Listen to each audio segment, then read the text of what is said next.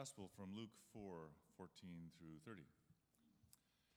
Then Jesus, filled with the power of the Spirit, returned to Galilee, and a report about him spread through all the surrounding country.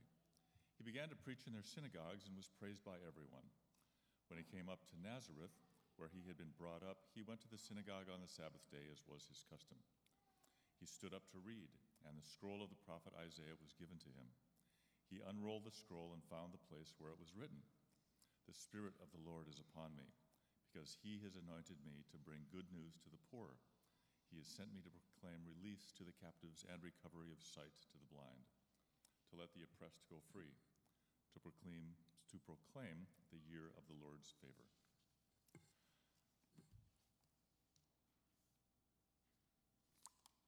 And he rolled up the scroll, gave it back to the attendant, and sat down. The eyes of all in the synagogue were fixed on him. Then he began to say to them, Today this scripture has been fulfilled in your hearing. All spoke well of him and were amazed at the gracious words that came from his mouth. They said, Is not this Joseph's son? He said to them, Doubtless you will quote me to this proverb Doctor, cure yourself. In all you will say, Do here also in your hometown the things that we have heard you did at Capernaum. And he said, Truly I tell you, no prophet is accepted in the prophet's hometown. But the truth is, there were many widows in Israel at the time of Elijah, when the heaven was shut up for three years and six months, and there was a severe famine over all the land. Let Elijah was sent to none of them except to a widow at Zarephath in Sidon. There were also many lepers in Israel in the time of the prophet Elisha, and none of them were cleansed except Naaman the Syrian. When they heard this, all the synagogue were filled with rage. They got up, drove him out of the town, and led him to the brow of the hill on which their town was built, so that they might hurl him off the cliff. But he passed through the midst of them and went on his way. The Gospel of the Lord. Thanks, Alan. You may be seated.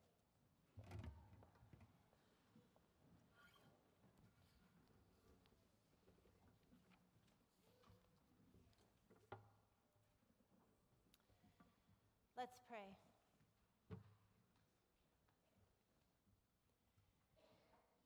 God, we trust in your spirit that is moving among us, and each one of us has a word that we need to hear today. And so we trust in that as your word is proclaimed, that that will come. So open our hearts and our lives and our bodies and our spirits to the power of your word. Amen. First, impressions. One thing that I have learned about reading the Gospels is that it's a good idea to d- take note of the first thing that Jesus does in his ministry.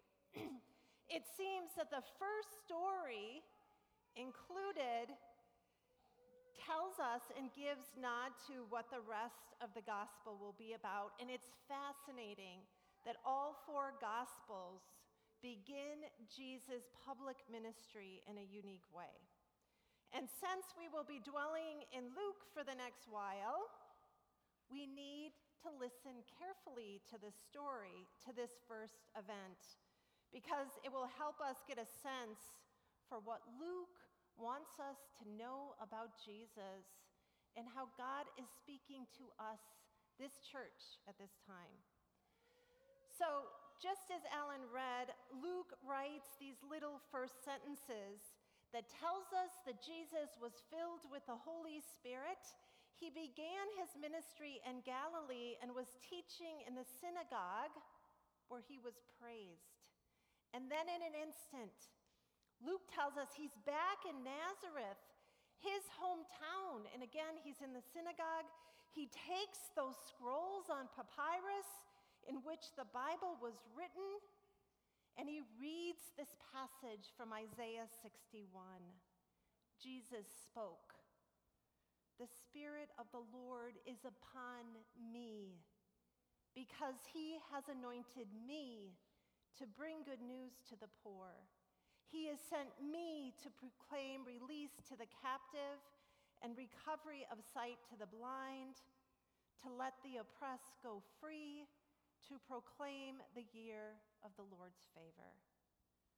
And then Jesus sits down. And then he says, The scripture has been fulfilled in your hearing. No longer are they hoped for words on a scroll. They are now made known, fulfilled in flesh and blood through Jesus. The synagogue goes silent. It was the shortest sermon ever. The hometown crowd sits there and their jaws are dropped. Jesus is claiming to be the anointed one who will do these amazing things to fulfill what God has promised. Luke tells us that those people who have known Jesus since he was a kid were amazed. These are Luke's words. They were amazed at the gracious words that came from his mouth. It's a tender moment. The, the people are just thinking, this is the son of our community. He's going to do all this stuff for us. And then the other shoe drops. Jesus does not coddle those people whom he has known all his life, affirming them and all he will do for them. Instead, he reverts to well-known Bible studies of Bible stories of the Old Testament, how God brought that good news, that freedom, that healing to non-Jewish people, foreigners, people who had not known God or diligently practiced their faith.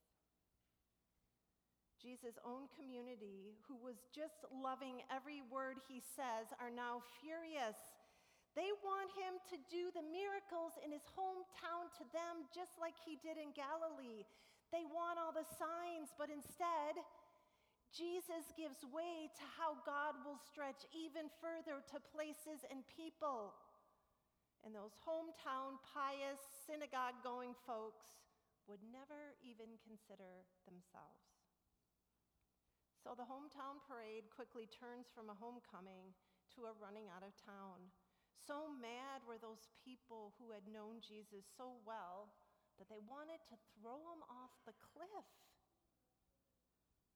What is it that Luke wants us to know about God made flesh?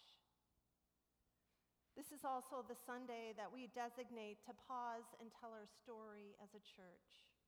We, had, we just had our annual meeting between services, which is a requirement of our governance process.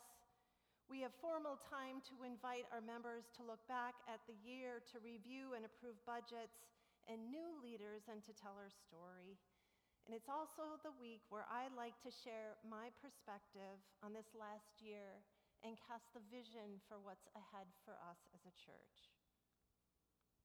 But it just so happens that Luke has stolen the spotlight from me.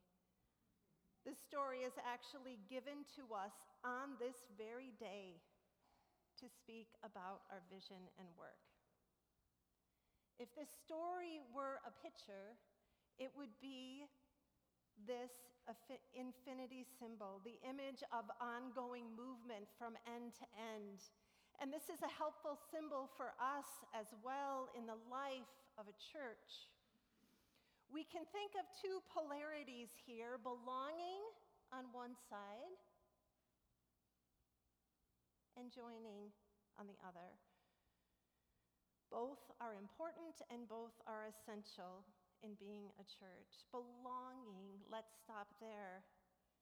The tending to our relationships, knowing each other, being there for each other in times of crisis, disruption, and joy. That feeling that we have when our kid was at the baptismal font and then graduates from high school on teaching kids, watching them grow up, learning together, praying for each other, why we invest in small groups, why we want to connect and nurture and care for each other. And so when we look at belonging, we're always asking how do we be a community where everybody has their place and they're known and celebrated for what they bring? I know you're here because this is a safe spot for you. This is your community. That is belonging. Joining. What is outside of us in this building? Who are those people in our community who we do not know? How do we get involved in the schools, other nonprofit organizations? How do we connect with people who really are asking questions of faith, but they've never been to church? Or they've been hurt by church? Those people who are different than us. The question then becomes are we focused outwardly on what's happening in our community? Is our church even accessible to those who have never been here?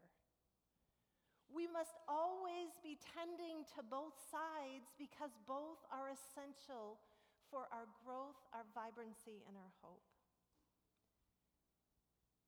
We have invested in belonging this year. Pastor Joel has taken over leading faith formation and has a dynamic team. Erica Nolte with the Young Kids and Family, Beth McGrew King, who is actually our community builder, spanning our entire community to help people connect. Rich Holoquay, who just joined us, who is igniting a new sense of purpose in our, in our high school, middle school, and their families. These small group leaders, the adults who meet with kids every week, will blow your mind. The regular programming that happens on Sundays and Wednesdays to continue to support family and build relationships. Joy Miller's work and um, Jennifer's work, Jennifer Carr, and our marketing communication is all about how do we inform people, connect people, and bring them together. We invested in emotional intelligence training this year for seventh and eighth graders and spent six weeks working with the kids, and then a tangent group for parents so we could have common language. How in the world do you navigate middle school where kids are figuring out their identity and trying to be aware of themselves and aware of others? Where is God in that? How do you parent in that? We also invested time last spring to simply listen to each other, listening to all of it. We invited leaders, and 55 of you said yes. And they initiated conversations so we could get to know each other, to simply listen. Over 160 of those conversation happens. This is true. People who had been going to church with each other for 20, 30 years didn't know each other's stories. We had a chance to get to know each other, to listen, to simply listen. In fact, those tables that are out in the Welcome Center are because of those listening sessions. People said, What if I want to connect with people, but I go in the fireside room and I don't always feel included? Maybe I don't even know the fireside room exists. So now people will sit down and have a cup of coffee and talk to each other. Something so practical came out of those learning sessions we also invested in joining. We have a clear sense of our work in our community. The Benevolence Board is increasing its impact. We have four categories in which we show up feeding people, housing people, walking with people in transitions, and joining with other faith communities. We're asking questions and opening opportunities to connect with our partners and share stories about their hopes and vision and we gathered a building and vision team. It was last fall already. And we asked you last January, we asked you this question simply How is Mount Olivet called to serve our community? And you took a colored sticky note and you wrote your thoughts and you put them up on that wall. And we had a thousand sticky notes of ideas, and we read every single one of them. We open our building to over 40 groups during the week. We're thinking about joining. We have a task force right now to say, how do we not only give hospitality, how do we receive it from people who are in the community? And so we begin this new year knowing it's both belonging and joining. And hence, our Be Open vision has emerged. It debuted last week with a video, it's online. Please take a look at it. We just approved the moving forward in our annual meeting. It's our bold step to invest in Mount Olivet, the building and grounds, and our people to do both joining and belonging. We want to extend our community by updating our kitchen that was built in 1968 so we can partner with Loaves and Fishes, one of our existing partners, to host a community meal here too. It's investment in the broader community to people we don't know yet, but it's also to invest for ourselves. How can we use this renovated space to more fully connect with each other? None of this happens without you. None of this will happen without you. As a nonprofit organization, everything we receive financially comes through you and your generous gifts.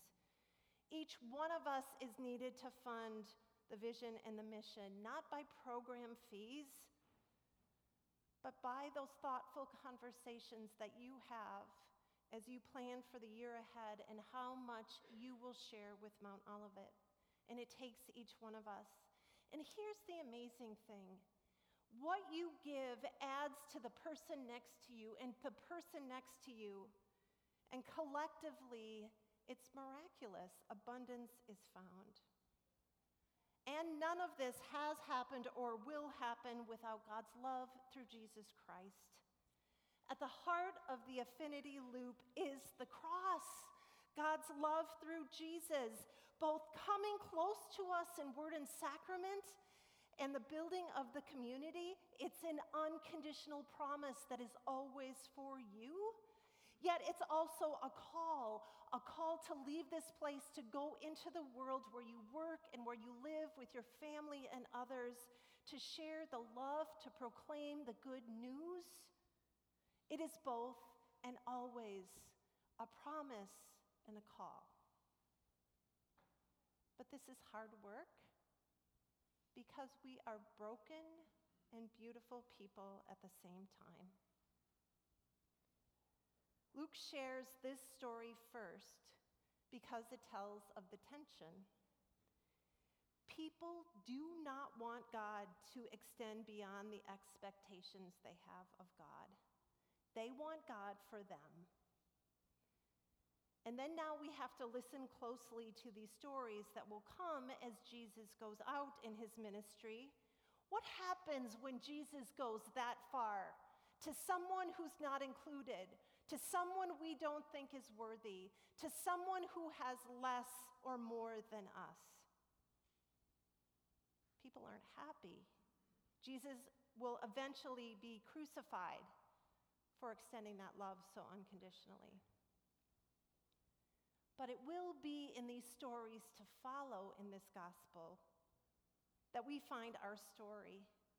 There will be a week where the Spirit will come and it will meet you in your heart just where you are, with both a promise and a call. And it will be that cross, that will be the place where love is redefined. Death does not get the last word. New life starts again, coming close and drawing us out. Jesus' words this day. Today, the scriptures have been fulfilled in your hearing. Jesus says this in his per, per, first public event recorded in Luke. The word today, this very day, will be used again in Luke in the story of Zacchaeus, he's up in the tree, and Jesus says, Zacchaeus, get down. On this very day, I am coming to your house. And Jesus makes good on that promise, comes to that tax collector's house, and says to him and his whole family gathered around, Today, salvation has come to this house. On the cross, one of the criminals asked Jesus, in the moments before his own death, he says, Jesus, remember me. Jesus responds, Today, this very day, you will be with me in paradise. And after the resurrection, as those two disciples were walking from Jerusalem to the road of Emmaus, and they were talking and speaking about what had just happened, and they said, Yes, besides all this, it is now, today, the third day since these things took place. This very day, is the day when the fulfillment has come. It's already here, and yet it's being proclaimed fresh each day. The movement of belonging and joining, of promise and call is everlasting. And it comes to us at Mount Olivet Lutheran Church of Plymouth. We speak vision because the world is already changed. The kingdom is here. What are we going to do about that? How are we going to respond? And it's our work, and it's struggle and it's joy, and they're mixed together. And we are called in Jesus Christ to lead on. May this be so.